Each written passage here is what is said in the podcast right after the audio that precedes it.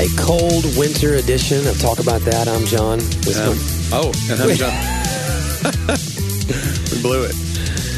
yeah, we're good at this. Episode 86. We've done this a few times. Yeah. I asked you if you wanted to do it again, and you were like, Well, no, I just wanted to ruin the intro that you were going to do, evidently. Well, you It's Oh, did. okay. And it's not that cold, by the way.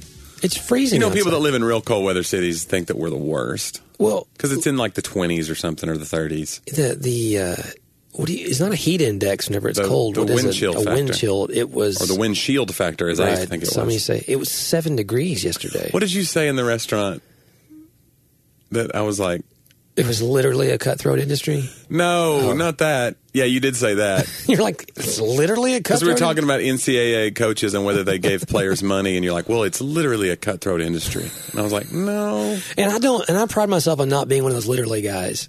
But Yeah, we apparently, talked about it but on the someone podcast. has criticized us in one of the um, in one of our comments that apparently we say literally a lot and dude. So, so I've been kind of trying to be sensitive to that to not do it. But I guess I'm that guy. You're literally that dude. I'm saying I wasn't literally saying cutthroat. Yeah. Well, actually, I literally said cutthroat. Yeah. I wasn't trying to say that literally they were cutting throats, but the term But when you say something is literally a No, no, cutthroat no, no, but industry, listen, if I said they were literally cutting throats, that would have been one thing. But cutthroat now is an expression that doesn't necessarily mean actually cutting throats. but you could have just said with the same, it's just a cutthroat industry, blah, blah, blah, blah, blah. what I was saying was, is no, but understand, I, I stand When you say by something this. is literally a cutthroat industry, No, no, you no, no. mean like. But the you're word a- cutthroat doesn't mean cutting throats anymore. It doesn't literally mean that necessarily. It means it's a really difficult place Uh, where. So I was saying that by the cultural definition of the term cutthroat, Yeah. that literally that's what the NCAA is because it's a place where coaches are getting fired left and right. If you don't perform on the field, then you get. Like, that's what I meant by that. Not literally cutthroat, but literally in the expression of cutthroat. Guys, I stand by this. No, like the guy that runs the guillotine. That's literally a cutthroat industry. You made a horrible mistake. It's fine. I was just But it's speaking out of the aphorisms and the expressions of the common lexicon and vernacular. That's all. You're so impressive, John. I'm using. Show me your degree again. It's right above your head, it actually. is. It's wonderful. Hey, I had a phone call this week, by the way, with somebody about a doctorate. Okay. Yeah, it's still too much money for me. So, Oh, I thought you meant like one of those honorary things. But were why you would they just- get? Who would give me an honorary doctorate? I and don't For know. what reason? I don't know. DeVry, maybe?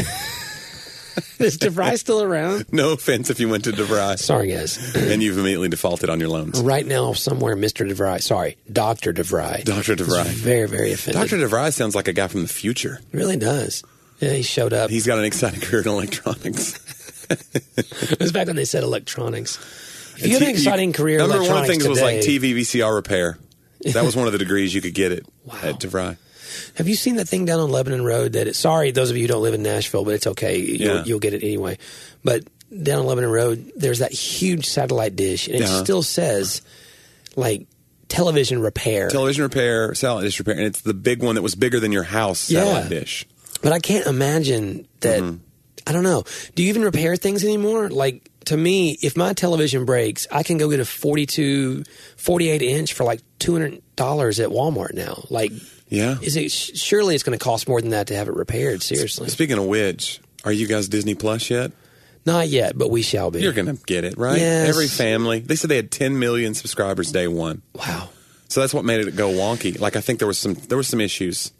I kind of feel as if that Disney Plus has kind of eclipsed Apple Plus a little bit. Like Well, that they released them in a Well, similar. they have the catalog, so it's going to depend on who comes out the winner will depend on the new programming, right? Right. So original programming, 'Cause which Disney's Apple- going to be great at too, but Apple has all these new things with with this. What's got that show with uh, with the person. the people who With are the hair? famous Yeah. with Reese Witherspoon and Jennifer Aniston? Isn't that an Apple Plus show? Ah, probably. you don't yeah, know? I heard about it. like you're like.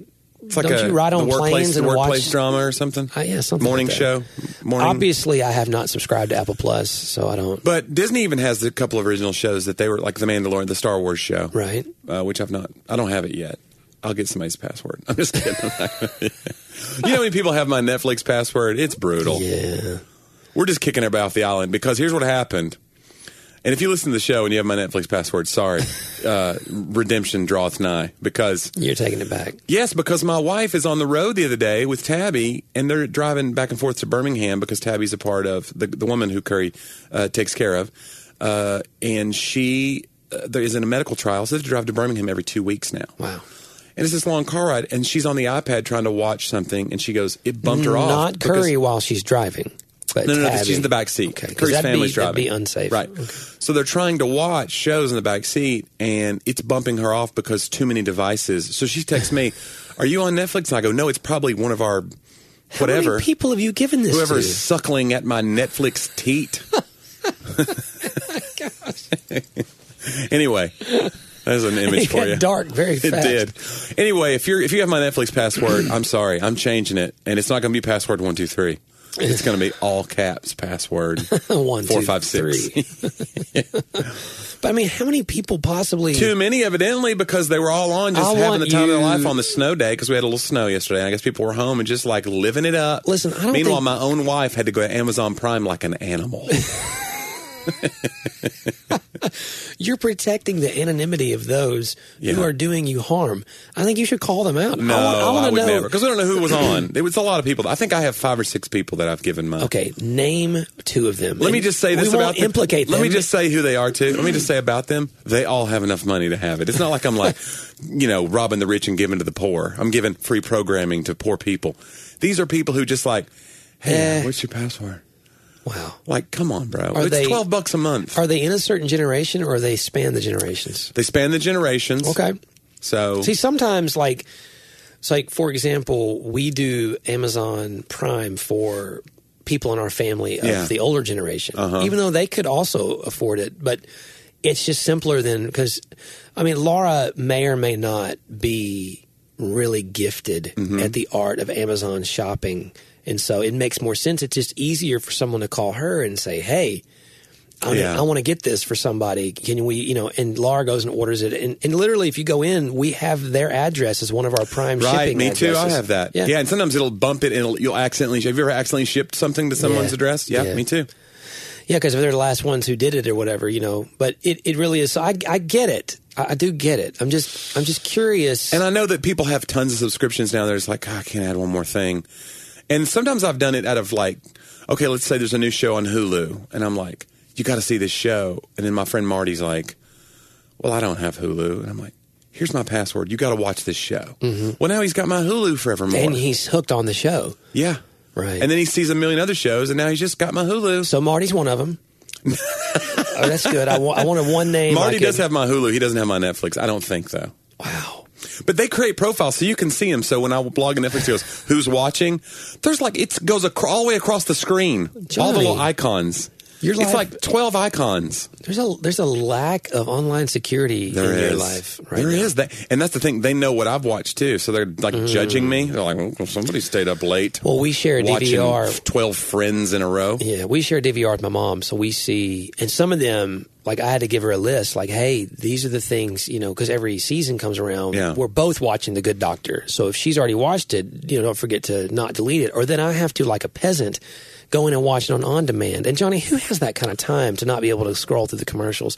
And by the way, now on some of the shows on Xfinity, when you go to fast forward it, on the little timeline below, it shows you in yellow where the commercials are. Ooh, Yeah. So you literally can see as you're fast forwarding the cursor whether or not you're coming up on where the show starts back. And I'm thinking, what vendor allowed this to happen? If I was paying for, Yeah. you know, this commercial exposure and literally You're you put- helping them yeah, avoid me. You put it up to, to help them avoid me. So it's Well, interesting. I heard a rumor forever ago when TiVo was like they had cornered the market. TiVo was DVRs. right. that TiVo had made a deal that as you scroll through the commercials, they were going to have a ticker that would go across the bottom of the screen with other ads. So Hmm. as you scrolled through the, you know, Gain detergent ad, it would be like Gain detergent it would come across. Wow. Like, and they, I never saw if it happened, but it's You like know- that'd be pretty brilliant. I did see when occasionally when we're on the road or we're watching something on a phone or a device, Yeah. it's, it's different off of the app. They will have like these interactive commercials. Hmm. It's like you're watching the commercial and then in the window, it basically is- is like you know here's here's a link to the website, here's all the stuff, so it's right there. You can answer questions for But not it. as part of the show. No, it's it's it, it's It's like you're watching Grey's Anatomy. They're like, drink Coke. They're no, not it's doing it's that. Oh. a commercial in the middle of Grey's Anatomy that happens. So But that would happen. That's coming, right? that's The the ads. Well, it in- is I'm saying that's within the coming show. where within the show, because now there's product placement. But how long before it's just like, man, this Pepsi's delicious. Unless You we know just what? Complete sellout. Well, they, yeah, they do that with the cars a lot and the devices. But you know what really bugs me is whenever like I'm watching an ABC show and something's happening down there in the corner of the screen that's important, and all of a sudden like this live video Yeah. of Dancing with the Stars, a bunch of people come up and takes the whole bottom left hand of the screen. Dancing, new Dancing with the Stars coming up on November the 27th or whatever. And it's like somebody's dancing and twirling, and it's Yeah. covering up something Yeah. that, that really happens more on sports. Like it covers up the score down there and Right. the timing. It's like you're, you're we're watching the last thirty seconds of the game, and all of a sudden I, I got to watch the the, the new dancing. buddy comedy or whatever. Yeah. That's and I'm like, guys, I mean, this first world is so hard. it's really tough to Our- live in 2019. Our ancestors had it hard, but guys, you think they dealt with this? Yeah, sure they had smallpox, Right, and but typhoid. did they have uh, ads covering up the score? No. Right. Sure, they had to deal with scurvy as they crossed the Atlantic. But you know what? This thing on People the still bottom get of the scurvy? screen. Not, I don't think so. It's vitamin C, right? scurvy is not vitamin C. No, I'm saying you get it from Johnny, lack do of you know vitamin. anything about medical things at You all? get it from lack of vitamin C, correct? That's why they got it because they were at C for so long. They were at Uh, Right. C, not without getting the enough sea. Come on now. And so that's, by the way, why British sailors were referred to in a derogatory sense as. Scurvy dogs.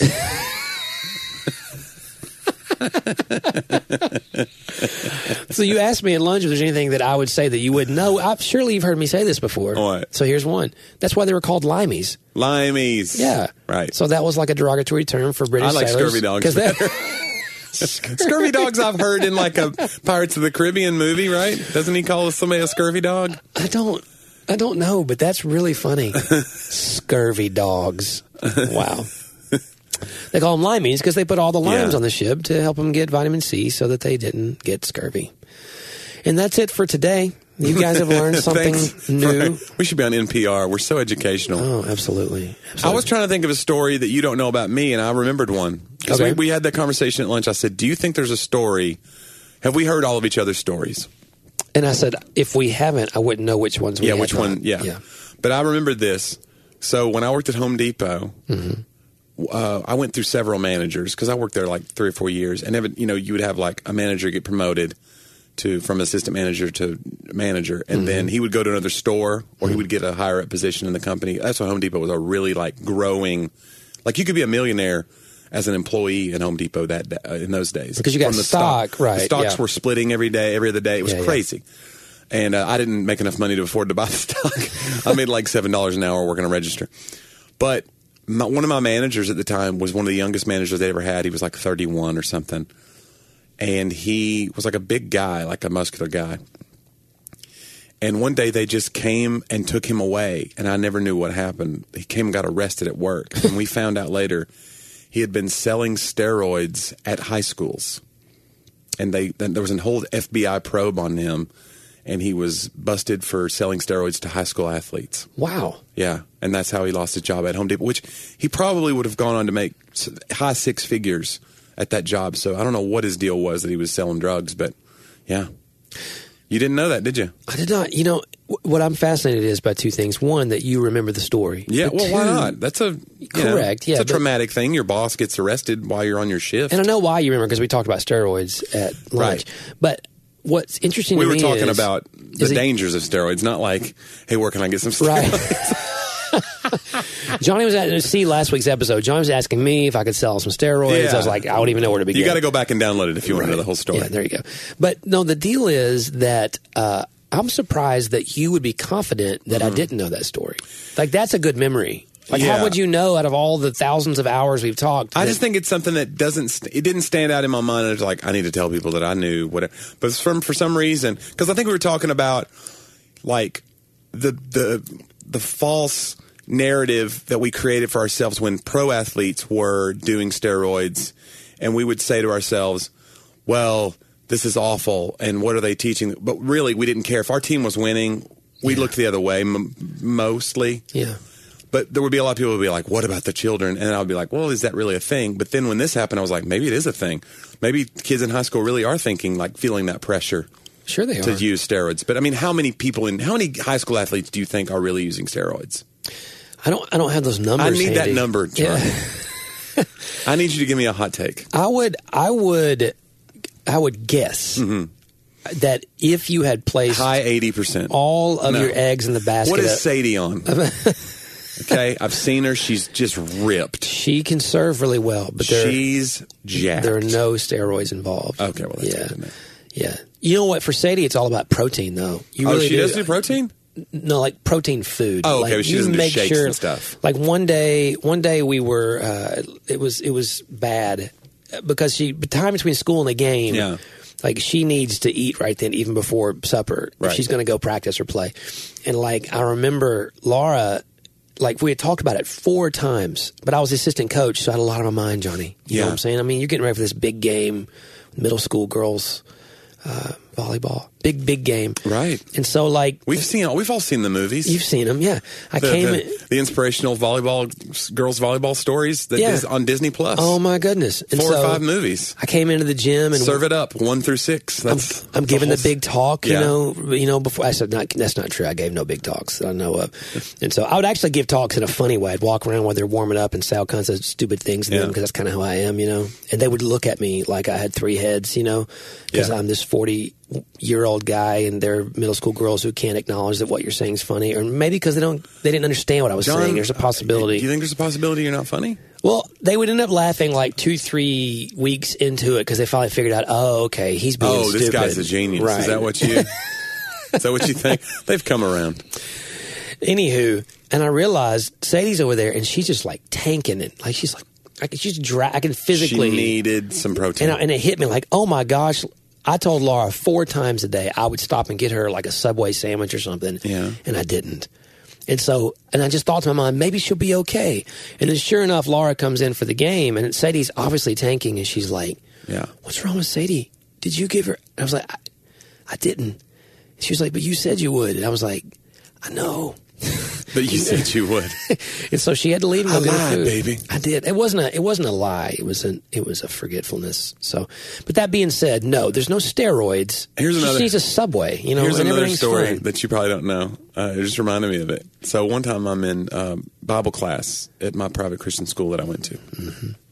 We had this kid named Jerry Rogers who was kind of a smart aleck, and he was kind of the kid who it was kind of clear from the lunch table conversations that he was kind of the kid who was put in the Christian school to straighten him out. You knew this from Oh, Davidson, yeah. right? There's lots There's of- always the kids who are like, "Look, this is our last option." Right. for you." Right. And he was a really cool kid and a funny kid, but he just had like he said words that we'd never heard before at the lunch table at our Christian school.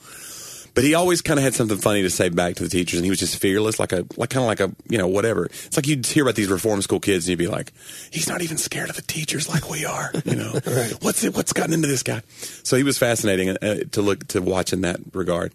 But one time we were in Bible class, and the teacher said something to the effect of, sometimes uh, a lie isn't a lie to what you were talking about with Laura. Mm-hmm.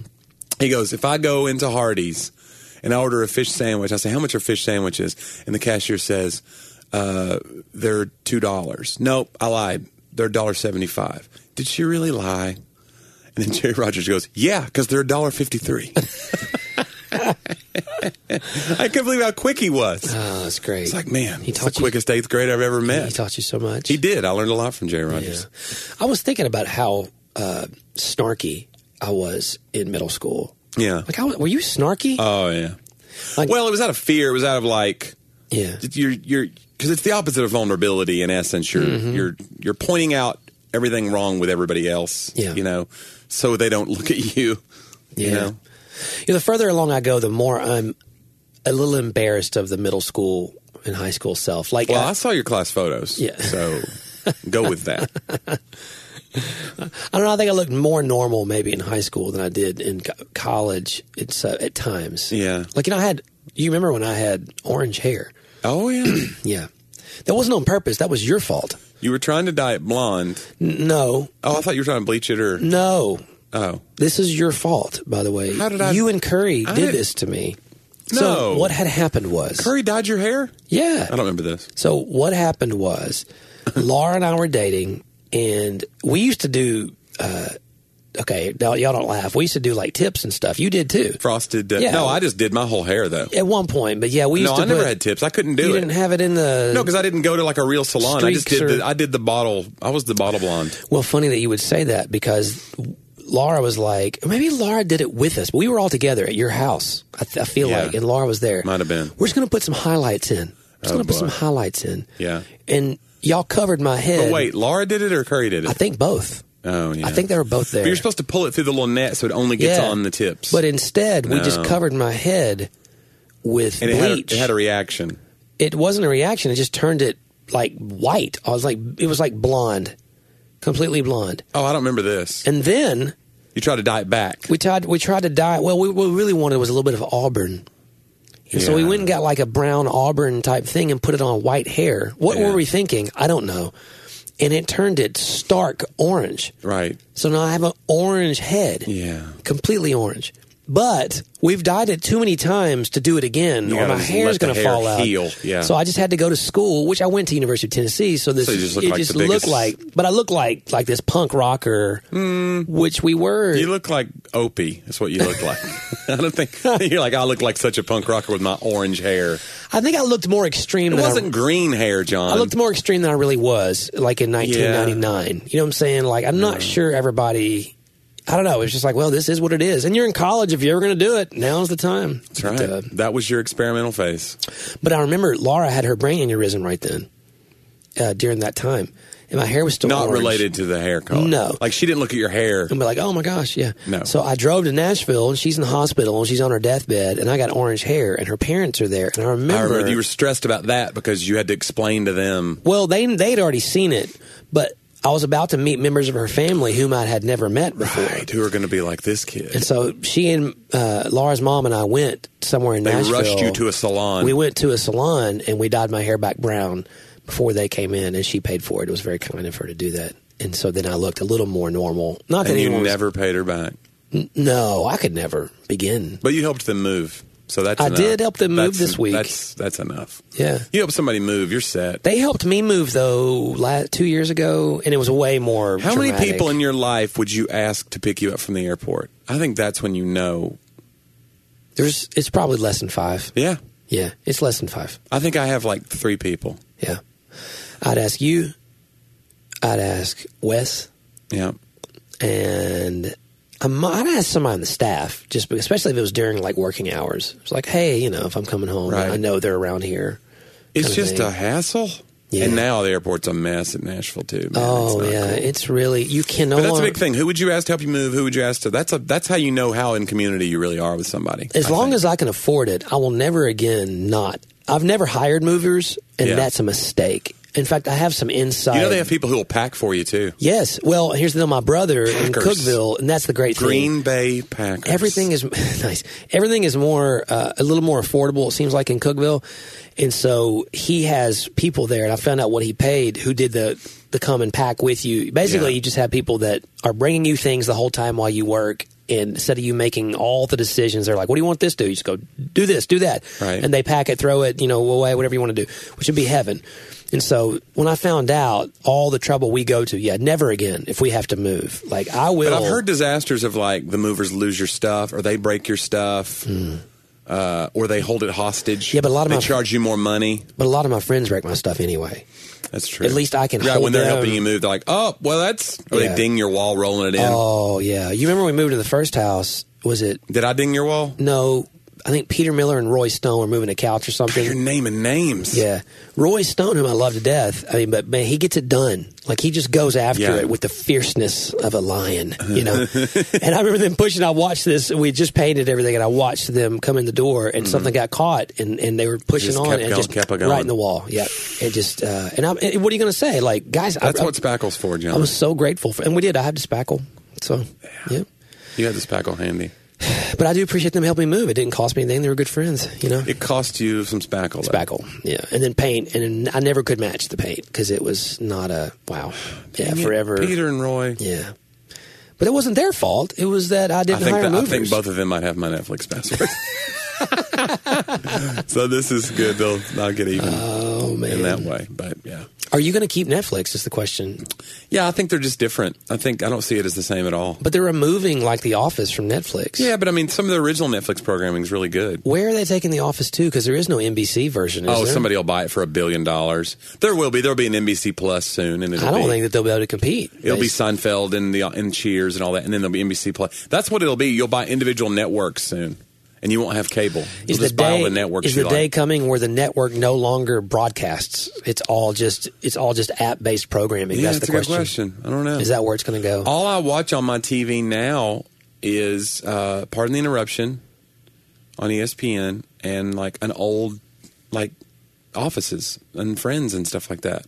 yeah. So I don't really watch shows. It's not like you have to watch it in the moment. There was a meme the other day about that about like today's kids will never know the thrill of running back from the fridge, Yeah. hearing your friend say "It's on, it's on," and you diving over the couch just in time for the commercial to end.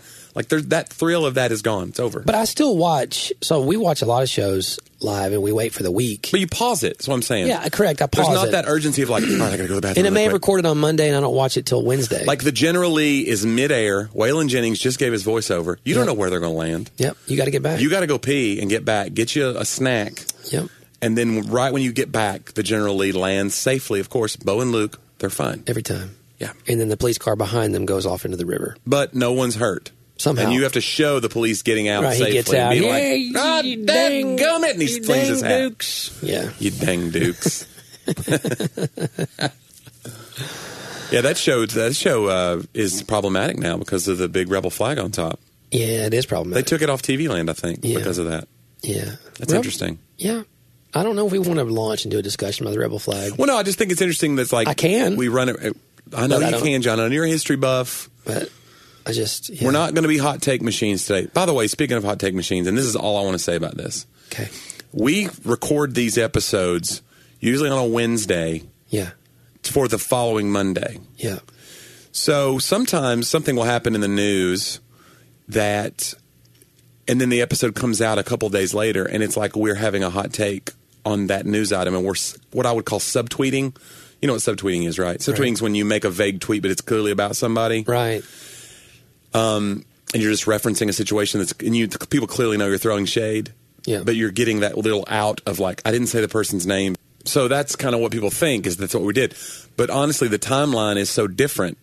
So what happened last week was we record on Wednesday morning, and then uh, or was it Tuesday? I can't remember, but it was early in the week. Yeah.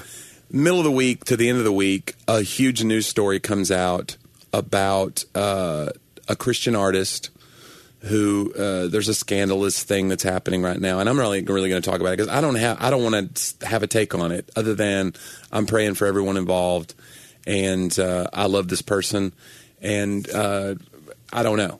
I, there's we still don't know everything yet, and I'm praying that it all resolves and that everybody's okay, and I pray for everyone involved. But we reference like accountability and uh, being a comedian on the road uh, and uh, even like sexual temptation. We Yeah. talked about some of that stuff. And so I didn't want somebody to think that like that was me slyly referencing Right. this thing that happened a few days later after we recorded because we weren't. But sometimes when it comes out two days later, like, oh, this, because people imagine that it happens live in the moment, and that's not really how podcasts work. No. So, in case there's people who thought that, believe me, that's not what we were referencing. We're talking about our own life. I, I don't like talking about other people's stuff. We talk about ourselves here, and we we're very vulnerable with our audience, and you know, I try to be anyway, and less less outward focused on here's what other people's deal is and what I don't like about it. Like, I got enough of my own stuff. So, all that said, in case that's what people thought. And they probably didn't. They give us the benefit of the doubt. We have good, we have good fans and good listeners. Yeah. But just in case, Well, I'm glad you cleared it up for me because I was pretty offended. you thought yeah, maybe that I was I don't know how you. clairvoyant. I don't know how you did it. It happened to one other time, and I almost deleted Yeah. that part of the episode. It happened like two months ago. Uh, we did a show, and we were talking about women in comedy. I can't remember how it came up, but do women feel a? Um, I didn't want to say evolutionary, but a intrinsic drive to be funny. Like women in comedy, they get this knock on them: are women funny? And I know so many funny women that I know that that's stupid. That's a dumb argument. But I do think women culturally have eh, over the years gotten into comedy less because there's just other cultural norms that they've had to face. Uh, and then I was I mentioned something about uh, ten times out of ten when someone comes up to me after a show and says, "I got a joke for you." It's always a man. Like men feel the need, like I'm funny too. Yeah. And I'd never had a woman do that, and I always think that's fascinating. But anyway, I said that stuff, and it and I didn't make any general, you know, huge, broad, sweeping generalizations about women in comedy. I have so many funny women friends.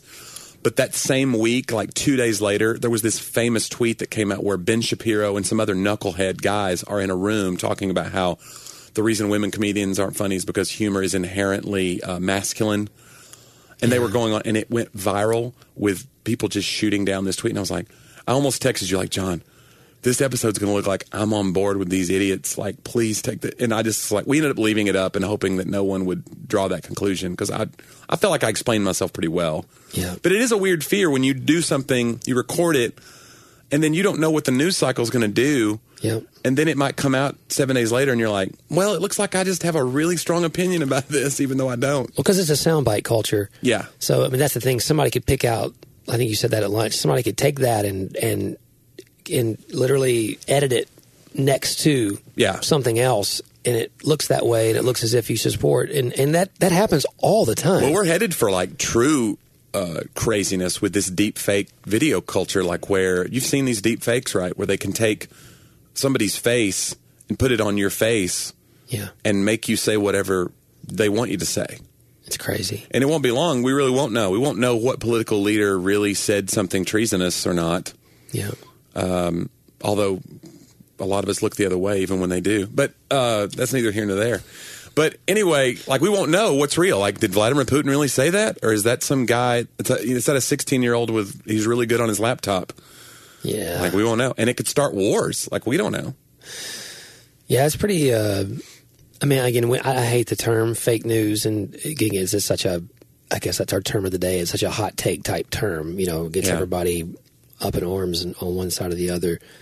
But there is something to be said for misinformation is more than just a lie. Misinformation is not just a lie. Misinformation is a is also misdirection. Yeah, and you're deceiving on purpose sometimes Right. if you're giving misinformation or you're, you're Could've been- trying to make a story where there's not a story. Right. Absolutely. Because yeah, we want, and some people do that on Twitter a lot, where it's not just a matter of like, I'm going to lie to get my to make myself a name.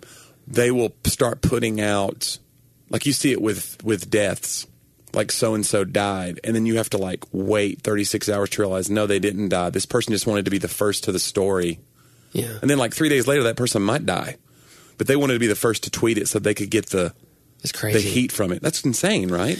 Yeah, even in, in some of the sports blogs and stuff that I read, and then some of that's just a writer's thing. There's when when the the title of the article is very sensational, you know, and and I even will go read the comments, and people are criticizing. There's certain guys, two guys in particular, that sometimes I don't even read their articles. So one guy is just uh, uh, this is awful, and he gets all kinds of comments about this.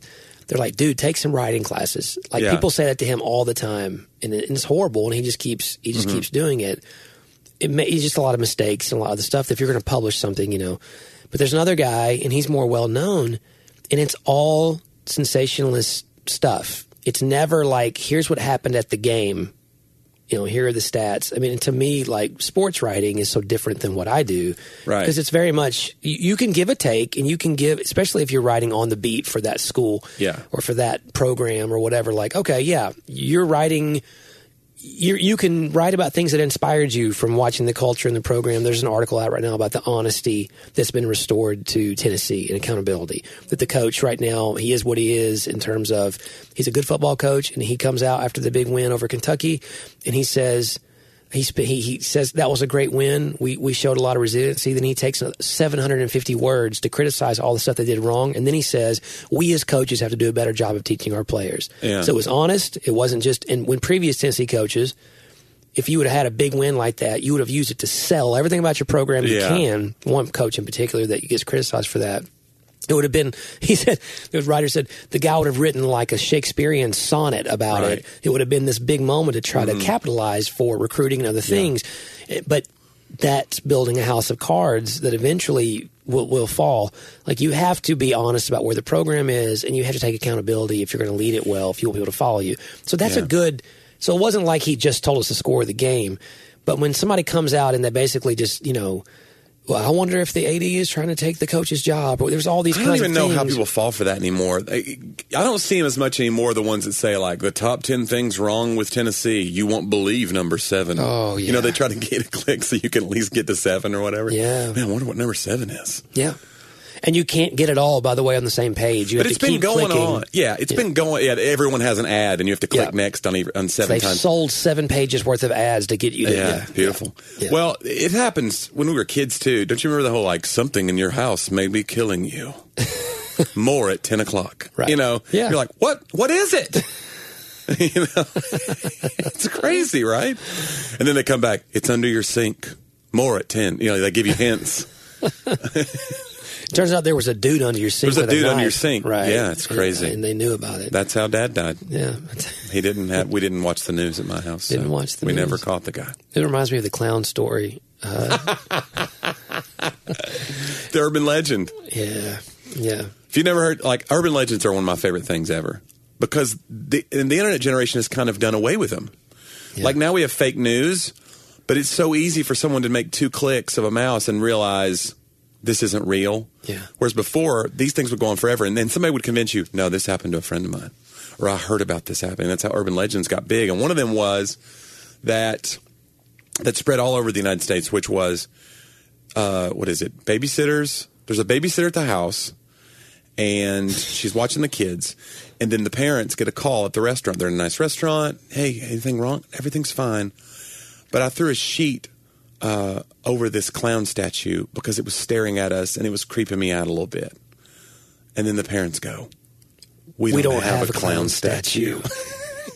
get out of the house!" right. And then it c- turns out there's a crazy dwarf clown on the run, and he's murdering people. And she, you know, Yeah. she got out of the house in time. Right. But I don't know if he just hit. Surely did he would have been listening to the phone call if they're right there. Yeah, and in he's the- under the sheet. So Right. what a weird, what a weird thing. No, I, I I don't. That reminds me of a comedian. There's an old comedian. It's like I love old comedy stories too. So in the boom of comedy in the '80s, there used to be these legends of comedy. that were just these road dog comics that you'd never really hear of now. One of them was a guy named Ollie Joe Prater. Ollie Joe was like a legend at the comedy store in L.A., but he just was like a a guy who just let himself go, and he was huge. I think he was over 400 pounds. So by the end of his career, he's got long red hair. He smokes on. This is back when you could smoke in clubs. So he'd smoke on stage his whole set. And he got so big that it would, he would get out of breath climbing the steps to the stage of the comedy store. So he made a deal with the people because he lived upstairs too at the club. So he made a deal with the people there. Uh, and he was such a legend in the scene that he let let this happen that he would just stay on stage the whole show. So the opener would come up and do his act, and the middle would come do his. And Ollie Joe's sitting in a chair behind them Wow. with his 400 pound self smoking. So eventually, what they would do is they would throw a sheet over Ollie Joe. and then when it was his turn to perform, they just pull the sheet off and Ollie Joe Prater, and he would be he would start doing. No. But you could see him smoking underneath the sheet. is what I always. I've read this in several like comedy books. Wow. But you could see like a red like fire of the cigarette underneath the sheet, and then smoke would poof, poof out every now and again. Wouldn't it catch the sheet? I don't on know. He was fire? he was savvy about it. I don't know how he would do it. I don't know if cigarettes. I'm not a cigarette guy. I know you're Right. shocked. I don't know if they're actually as flammable. As Like- a sheet would be. You know, you see, you see, you see all the movies where the ga- there's gasoline on the ground, Right. And and the villain walks up. He's got a cigarette. Yeah. He's like, oh, you know, see you later. you can't think of a cool catchphrase. It's getting hot in here, or something. I don't know.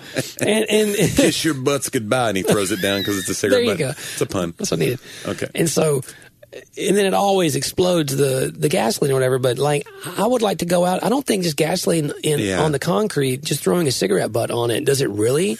When I did a defensive driving class, you know, at driving school, when I got a couple, bunch of tickets when I was like 19 or 20, one cop said, Right, right. Nineteen or twenty. Yeah, yeah, yeah. 19 or 20 days ago. I- anyway, um, the guy there was talking about how in every movie a car like barely dings a tree and it explodes. Yeah. He's like, I've seen two cars catch on fire. And he goes, one of them was just a catastrophic T bone into a gas truck. And the other one was a guy threw down a cigarette butt at the scene of a car crash that he had just crashed, and gas was pouring out of his own car because it was on its side. And they were smoking at the scene and threw it. So it can happen if I you're don't an know. idiot. There's only one way to find out. That's true. You know what I'm saying? We need to have the Zoolander "Wake Me Up Before You Go Go" the gas fight scene. Remember when they're fighting with the gas and somebody starts smoking? Although I don't know if we could go through with it because I think I would hack so much trying to smoke the cigarette to get it started. Yeah. Like I don't think I could do it. I need to find someone who smokes to come with us because That knows what they're. Well, that's the thing, and, and uh, we talk about being alive in 2019 and the things we didn't have to go through. Like, aren't you glad that there's not like smoking sections in restaurants? And, oh yeah, like comedy in that era, you just had to get used to smoky rooms yeah. if you wanted to do comedy, even if you didn't smoke. You had to go up and just like see this fog. Yeah, like I'm irritated. It's funny, and people you watch them. I'm irritated when I'm outside and somebody like 50 feet away. Yeah, You know, it, it- when the sm- like again, I don't, I, I don't know why. I guess I knew why. Like I feel like, hey, you're invading my air right now, but I don't Secondhand. say that. Well, it's like uh, my buddy Brad used to have a bit about that about when Lost was a big show. He would say the only thing worse than a smoke. The only, what's the only thing scarier than a smoke monster? Secondhand smoke monster. but yeah, secondhand smoke. Yeah, that's why they made those laws. Is because people were getting But I don't feel like necessarily they're they're hurting my health. They may be. It's just an irritant to me. Like, hey man, like it's if you kind of like had they're body infringing odor on your rights. Yeah. Yeah, if you had body odor, I don't want to smell it. I would expect you. You know, there's something about society that Have you seen the, the few airports that have still have a smoking lounge and it's like this glass wall of doom? Like Atlanta Airport had one for a while. It's like two sliding doors and like you it's almost like those beer caves you see in like a convenience store. Yeah. Where you just go in and it's all the not that I've ever but anyway, they're in there and they're just giving each other cancer. It's just a complete Right. twelve by twelve cell filled full of with smoke. Yeah. Wow. And they're just in there like this is worth it. I didn't have to go outside. But I guess though, if you really like, let's just say you really you can't stop smoking. Yeah. I would imagine if you have a four hour layover, you can go outside because of security. You know what I'm saying? I- Right. I, I, suppose that would be for me trying to have some But if it's empathy. one degree or whatever, you're like, I'll just go into this room and and wow. you come out with your face looking like an old catcher's mitt. you've aged, you've aged thirty years in an hour. You know, going back to the whole like of the fake news or the sensational headlines. You know, what's funny is, and I see this. In, so you you've heard about the zennials, right? Yeah, that's the new thing. So the, the, That's the, a that's a flower that grows year round, right? no, that, that's a uh, Is that Generation Z? So this is this is the in let's see when were you born? 70, 74. Four. So you're you're like squarely at the end of X. Yeah, So I'm 78 and I'm also s- like I'm really at the end of X. I forget where millennials begin. But I don't really so they say people born between like 77 Mm-hmm. and I've heard it go as high as like 86 or 87, but w- the one that Laura and I read went to like 84. So it's a really small subset generation. They're calling them the Zennials with a z- with an X. By the oh, way. I Yeah. see. Because you're in between. Right. And the key thing that really um, identifies them or that they identify with is that they had an analog childhood and a digital young adulthood. Okay, So like they they pass notes in school Right. instead of texting each other. yeah. But eh, but By the they time all, they were in college, but things they had were cell phones in college. okay. even That is if they had interesting, and I phones. had all that. I Yeah. mean, I didn't go to college, but It's a fascinating thing. Like they're they're okay with technology. They don't feel behind at all. They kind of span both worlds, but Yeah. they're not like our kids or like a lot of millennials. who can't fathom an answering machine or Right. or getting up to turn the channel on the television. Because it went so fast. Yeah. It really, really did. We went from having a beeper and within within seven years people have, you know, cell phones, you know, that and Mm-hmm. Well, that's and what they say about the internet. singularity. We talked about the singularity before, but when the singularity happens, when machines become smarter than humans, Yeah. they said that our intelligence and our technology will double every year Yeah. because the machines are going to know. So it's like as fast as we've leapt. Like I remember buying a little flash card for my camera, the first ca- uh, digital camera I had, and it was like 132 megabytes, and it was like forty dollars. Yeah. And now they don't even make They those. give, they give out thumb drives with 10 gigs on them for free Right, for and like- marketing purposes. Yeah. Like, here, take one of these if you fill out our form. yeah, like what would ten gigs have cost? I mean, Oh my gosh, yeah. hundreds and hundreds of dollars, Yeah. thousands of dollars. It's so it's fascinating. So they say that that's what's going to happen. Is it's going to double. So imagine the weird generation gaps that we're going to create then. Of course, we'll all be wiped out, right? Because the machines will But I think some generations launch ahead, missiles at us all. I think some generations ahead of us, though, to that point, to that end. Like, so when I see a sensational um, article, I think I tend to be suspicious first. Like, ah, okay, I see what you're doing. You want me to get to number Yeah. seven or whatever. And it's it, it people want to read things that they're afraid of. Yeah. I think fear is a, you know, even from a spiritual standpoint, like Well, because we're already afraid, and it justifies that fear. Right. Uh-huh. We're like, I knew I was right to feel uneasy. it justifies our bias. Yeah. It justifies it. It plays into the narrative that we already not didn't necessarily believe, but we're leaning towards. And so there's so much of that fear mongering going on Yeah. uh, right now, and I think that like I look at. Uh, and there's no stereotypes here. I'm just saying within some of my own experiences, sometimes, you know, like my parents' generation, it seems like that, that that it's very quick for them to read that and and and I think they're being targeted. Actually, they're being targeted. They're like, Yeah. no, no, no. This is you should be afraid of this, Right. And they give them data that I look at from a zennial viewpoint and go, ah, It's propaganda. I don't see this data Yeah. lining up. I've read something Or different, you're picking and choosing. You're cherry picking the data to fit your narrative. Yeah. right? And and even as a writer, I looking at the tone of this article. This is not scholarly, Mm-hmm. or this is not academically up to up to you know. It's, it's not it's not above par, below par. Johnny, which one would it be? Just par. just it's just not yeah it's, not subpar. on par it's because you know i could just see and but i think about the power of fear and when scripture is really replete with that idea like this power of fear and what it does uh, because it was it first john that says he who fears has not yet been perfected in love and perfected there the word really means matured it's not just you know but but but a mature love casts out all of that fear Yeah. in your life. And we can make that so like um, zingy, like evangelically zingy. like, Right. Now everybody come down front. We're going to cast out your fear, you know. But that's really because cast out has such a, almost a, um, a a demonic type Right. feel to Well, depending it. on how you Yeah. grew up, for sure. Yeah. Right. And in ter- what it really is saying is that the more that you grow, and I think that Paul writes about that so much, that he says, you know, when he prays, and we talked about this before, but Paul's prayers in Colossians and Ephesians, in Philippians, his prayers for the believer teach us a lot, I think, about what people who are making disciples in the early church felt was most important.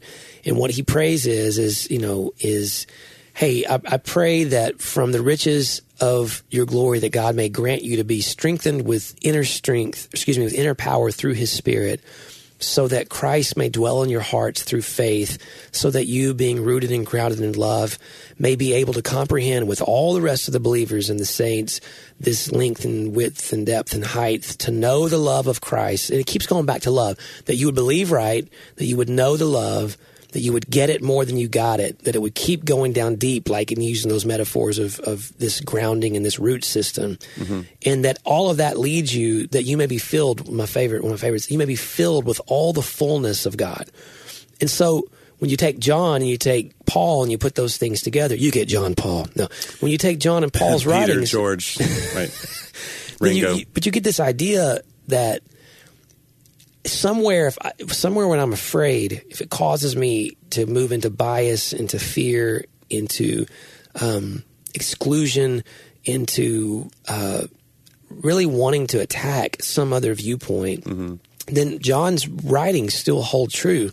Somewhere I'm not secure in God's love when I'm at those places. They may be real threats. Eh, I'm not saying there's no such thing as real threats to to our there, there's such thing as a real and present danger to our national security and all those things. Yeah. I'm not saying that we don't have real physical things to be afraid of, but how much scripture, you know, was not trying to remove the things we're afraid of, but trying to make you more secure in the love of Christ than you are afraid of the things of this world. Yeah. So that the, the, the things of this world are not, they don't neutralize, since they can't neutralize the love of Christ. And Paul goes on and on to say that, hey, this could happen, this could happen, this could happen, uh, but nothing can separate us. Not angels, not demons, not this, not that.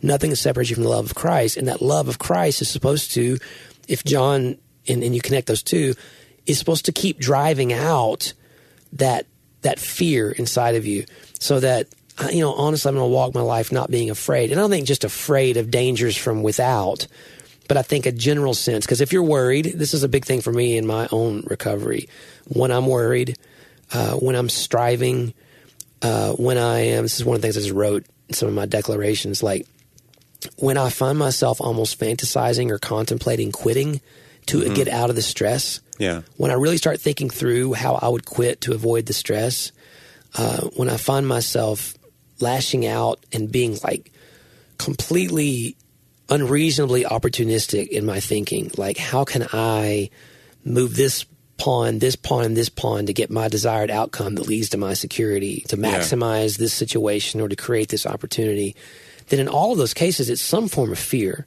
Right. It's saying I'm not You're afraid of the opposite. Yeah, You're I'm not- afraid of insecurity and everything else that Right, I'm comes not- from not getting that thing. I must not be secure, therefore I got to fill Yeah. this hole. And I think you go down to how that's that power in the modern age, whether it's from a spiritual context or not, we're seeing it happen. That fear, the Bible's very clear. You don't have to connect it to spiritual things. It is spiritual. You don't have to call it that. That's what it is. Just as love, you don't have to connect it to spiritual things. You know, God is the author of love, Mm-hmm. and the the enemy is the author of fear. And so there is this there is this like fruitfulness that comes from both of those places. And I don't mean love in the way the world throws love around right now is is this all yeah, encompassing accommodation. Right. I mean, real love has truth connected to it, the grace and truth of Christ. Real love will desire truth. It will desire accountability. It will even desire correction. It will say, um, you know, what's it say in Proverbs? A righteous man swears to his own harm. Like real love says, if this is what is not comfortable for me, I desire it because of the love that we have. I would desire to grow to become the one that serves you better and to, that honors God with my life. But man, I just I think that if we could apply that place of every time you read something and it makes you afraid and that fear manifests itself in bias manifests itself in i better go fill up the basement with with canned foods you know because this is all coming to an end Right. and you might be right like there's no th- there may be a day this comes to an end and we can be wise and and have 401ks and try to pay off our houses i don't think any of that is unwise i think it's smart but the moment that it it emotionally owns me then i have to for john i have to keep coming back to say then I've not been yet perfected in love. Mm-hmm. That today there's a more ma- there's more maturity to come from me in the love of Christ if these things you know pull from me. That yeah, and I security. mean, honestly, uh, we politicians use fear on both sides, and uh, a lot of preachers we grew up with used fear yeah, uh, in, as a manipulative tool. you're right. Uh, and sometimes it wasn't like some. I, I give some of them credit for just being deceived to themselves and thinking, "I've got to do this. I've got to sell this drama and this fear because my the ends will justify the means. Mm-hmm. I know what my heart is, and my heart is that everyone would be saved, etc. So I'm going to really." But then you have people who's like I'm more cynical about where you just go. I could see them selling this thing so that they could get more tithers or they could get you know Mm-hmm. there was a kingdom of their own being built with this fear, and it was no better than the politician doing it, you know, or But or maybe- somebody I think who's- it's worse. Yeah, Yeah. because yeah, because they have responsibility, they have spiritual responsibility, and they were abusing it. But yeah, there was I won't say who somebody in the prosperity gospel movement came out and and recanted um, Mm-hmm.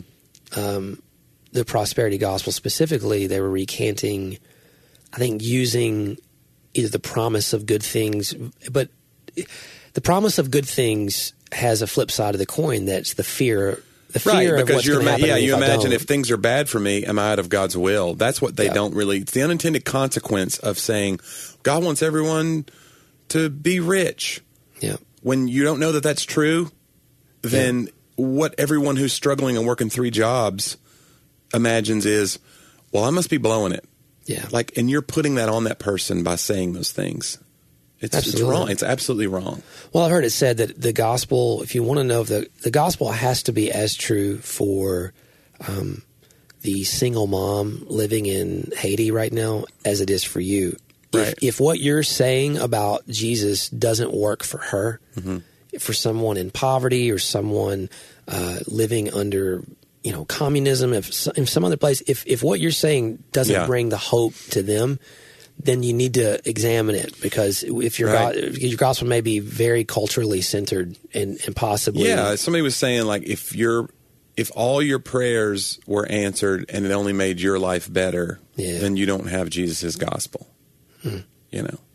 No, Oh, that's Yeah. that's great. Yeah, I've heard that if all of your dreams came true and everything you're asking for from God, Right. What And it- would- how and would it your- only would your made city your look life better? different? Yeah. Right. Yeah. If it only made your life better. And so that's kind of what the prosperity gospel leads us to. It leads us to that thing of uh, a a point system. And uh, John, what are you doing? they didn't hear that. You're just he started the music again. I didn't. I it was, was- like I was being played off stage at the Oscars. That's all the time we have. I forgot to thank my wife, and then you just I'm swept off. Sorry, start that again. No, I just think that's what it leads to when you. It's again, it's that unintended consequence. Maybe someone who set out said, "Oh, I've read these twenty scriptures that say God wants me to prosper and be in health, and now I'm going to derive this whole thing from it." But the unintended consequence is like it, like you said, it doesn't hold up in the real world. When your mom gets cancer, Right. you start to go, well, wait a minute. She believed just as much as you believed. So wh- where where do I go with this? When when everything doesn't fall into place for your perfect little scenario, i- your faith crumbles with it. And that's the hard part is people have lost their relationship with God because of, that's why I'm mad about it. Is because when it does fall apart, inevitably it does. Everything gets thrown out with it. The baby with the bathwater, Yeah. you know. No, I really do believe that's the, and and this is going to sound, it sounds almost highfalutin, if you will, to say what I'm going to say. I don't mean it this way. I think that faulty theology is the foundation of a whole host of negative things, whether it's we stay committed to the wrong expressions for too long and we end up just living in denial and not being Right. affected to people around us because i mean our lives are struggling but we i mean again in the prosperity world that we grew up in you have somebody who was sick and dying of cancer who could never say they were sick Right. because they they really They're afraid interpreted to speak death or the- whatever. Theologically, to say that I'm speaking uh, negative things, Yeah. and there's life and death in the power of the tongue, and I speak things into existence. You know, and and the probably the proper way to say is, hey, yes, it, there's there's probably some positive benefits to you staying, you know, speaking the things of God that are true, but you but God speaks things into existence, like lean into Him, Yeah. you know, here. Yeah. And so uh, you, you, there's that side, but and then when people are watching you suffer, and you can't say that this is Right. Uh-huh. even happening, it just looks like a. It, it doesn't look. The reality's not lining up, and so there's that opportunity there that you, whether you realize it or not, you're making the expression. But the flip side is how many people then, like you said, when the when the unspoken promise or spoken promise theologically was made to them that becomes the foundational you know element of who Jesus is in their life, who God is in their life, and suddenly that foundation is swept away by this circumstance, not realizing it wasn't at all what the promise actually was. Then especially in churches, people just slip off into oblivion and because our churches quite honestly don't have real community, and, and, and I can say that from one who's been there for years and years, and we're trying to build it. So I'm, I- I'm, I'm pointing the, the finger at myself. But to say that when somebody slips off, if they didn't have real community, and it's been the only thing we can measure is church attendance, which is just a sad state of affairs. Yeah. When you look up one day, and this is what we do now. We used to look up and we go, "Have you seen so and so?" And we start thinking back, and nobody can think of having seen that person in church on a Sunday for like six weeks. Then I know we were in trouble in two ways. You know, one is two things that happen. One, that person that was their entire connection was one hour a week to church and that means that if they were able to go away for six weeks and nobody noticed it lets you know how either we hadn't done our job to pull them into what it was really supposed to be or two they had lived so isolated that they were it was that inconsequential to anybody else's life that they were gone and that's a big thing we tell that in our membership class like hey if if you're going to be a member here, then if you're doing the things that we're telling you are, are, are full life in Christ with His people, then you won't be able to miss for six weeks and sit by the phone waiting for someone to call and being upset that no one noticed. Yeah. Because number one, it'd be your job to be calling other people already every week that you live in community with. So th- it couldn't happen. Like you would have to, you would have to acknowledge. And number two, you already said I'm just going to be here because it's it's what's best for me. I'm not going to sit back and test it to see if these things hold. You're going to be pursuing it instead of testing Right. it.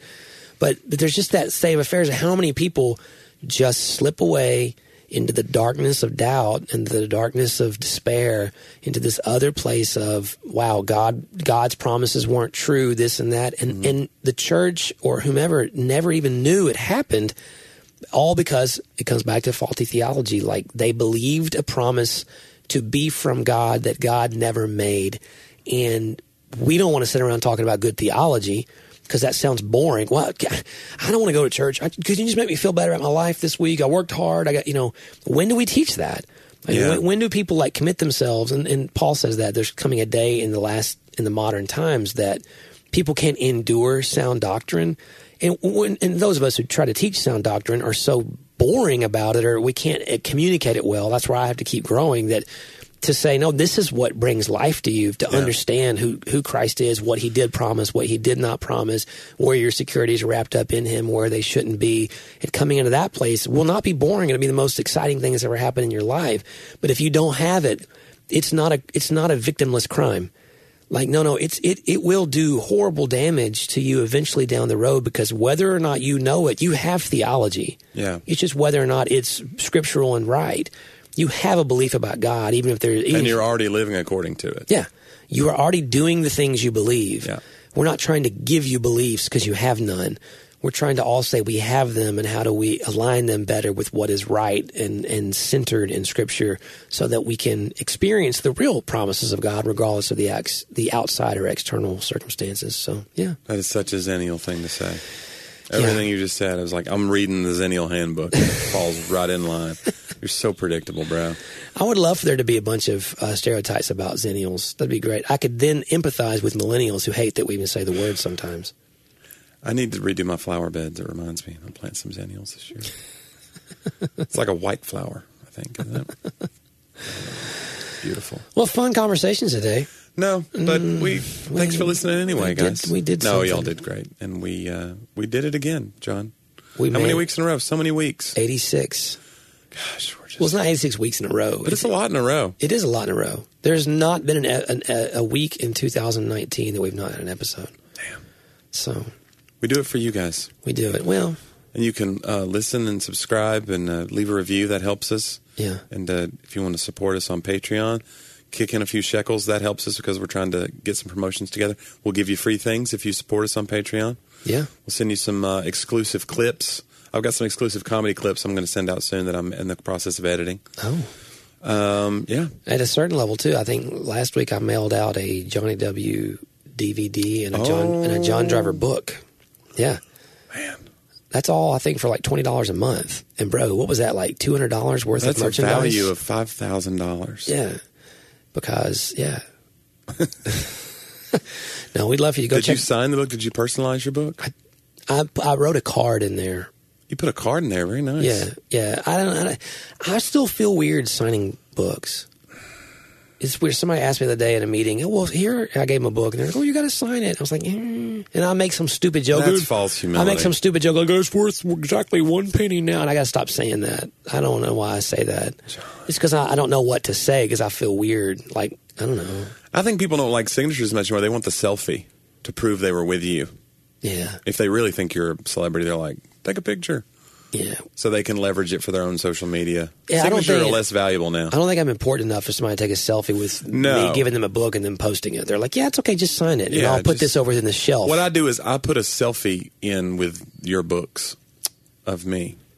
Is that what you do? Yeah. So each book, if you buy one of John's books from now on, it's going to go out with a selfie of me somewhere. Wow. You'll just be reading one day and be like, why is this? And why, Why is this in there? isn't he wearing pants? That'll be That's- your that next. will be the weird That is thing. upsetting. Yeah. Hashtag no filter. Yeah. Yeah. At all. Yeah. We're doing a series, by the way, called uh, Hello, My Name is Self.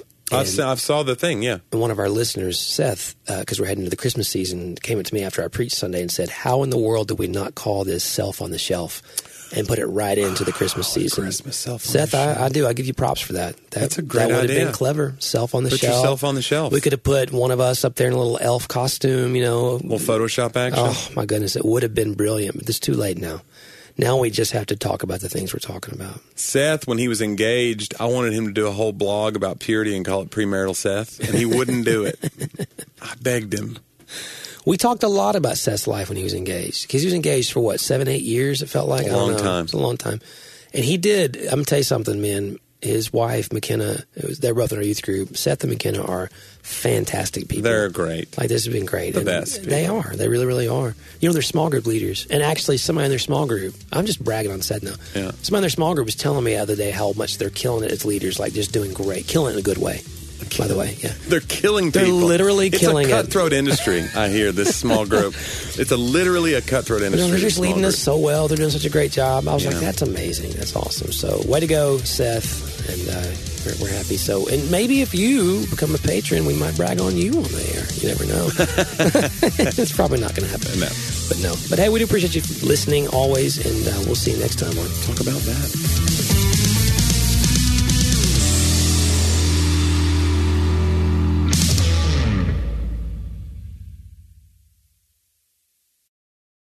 What do you do when your world is falling apart? How do you march when it would be easier to stay where you are and die? Join me every week on the March or Die podcast, and we'll discuss that and so much more.